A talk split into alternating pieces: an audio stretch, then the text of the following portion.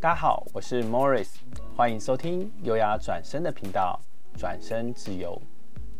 最近有在看一个辩论节目，他们直接的一来一往，刺激了我的观点。在辩论节目里，每次都有一个辩论题目，而每个题目都会有正方跟反方，其实就很像我们在生活之中，对于选择的正反两方。每个选择一定有人支持你，有人反对你，或是你支持这个，你反对那个事情，并没有对跟错，而是看你如何去看待。就像是节目之中也有说到，在下班的时间是否要回复工作上的简讯，这其实也就关乎到你是如何看待生活与工作的。有人开心地做着自己的工作。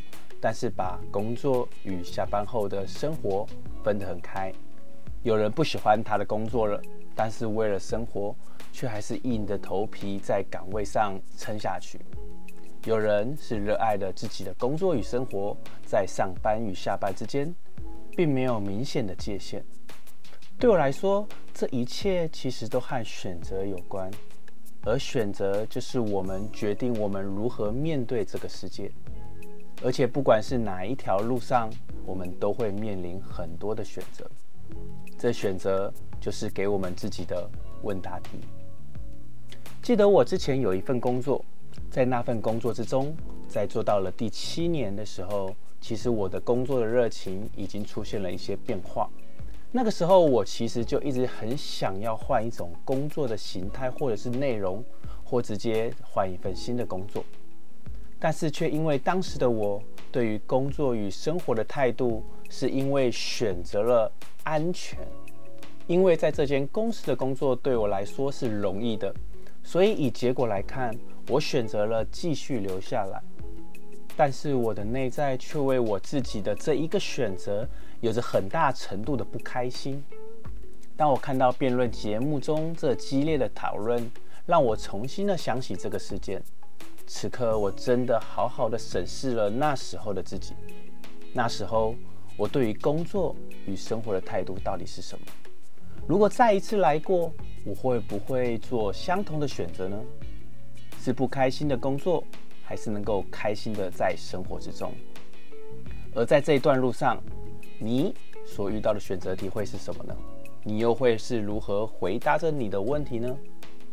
二零二零年。开始了 COVID-19，全球展开了各个不可逆的大小变动。这个变动之下，你有了什么新的选择？大家现在都在讲后疫情时代，很期待着疫情过后的世界。但是这一切是否能够回到之前？而你又会如何选择？你又可以怎么选择呢？这一切不是关于别人、朋友或者是专家怎么说。而是透过各种方式，自己能整理出内心深处的洞见。我意外地发现，娘子在专心玩拉密的放空过程中，竟然也是一个整理自我的一种方法。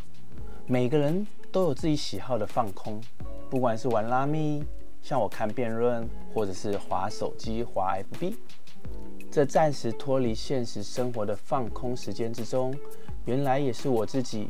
和我自己内心之间的整理。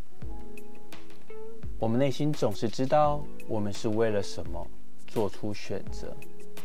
这一次不只是跟自己说我知道，可是这一次我会选择放手去做。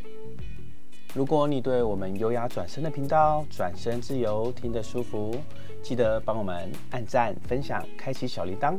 感谢你的收听，我们下次见。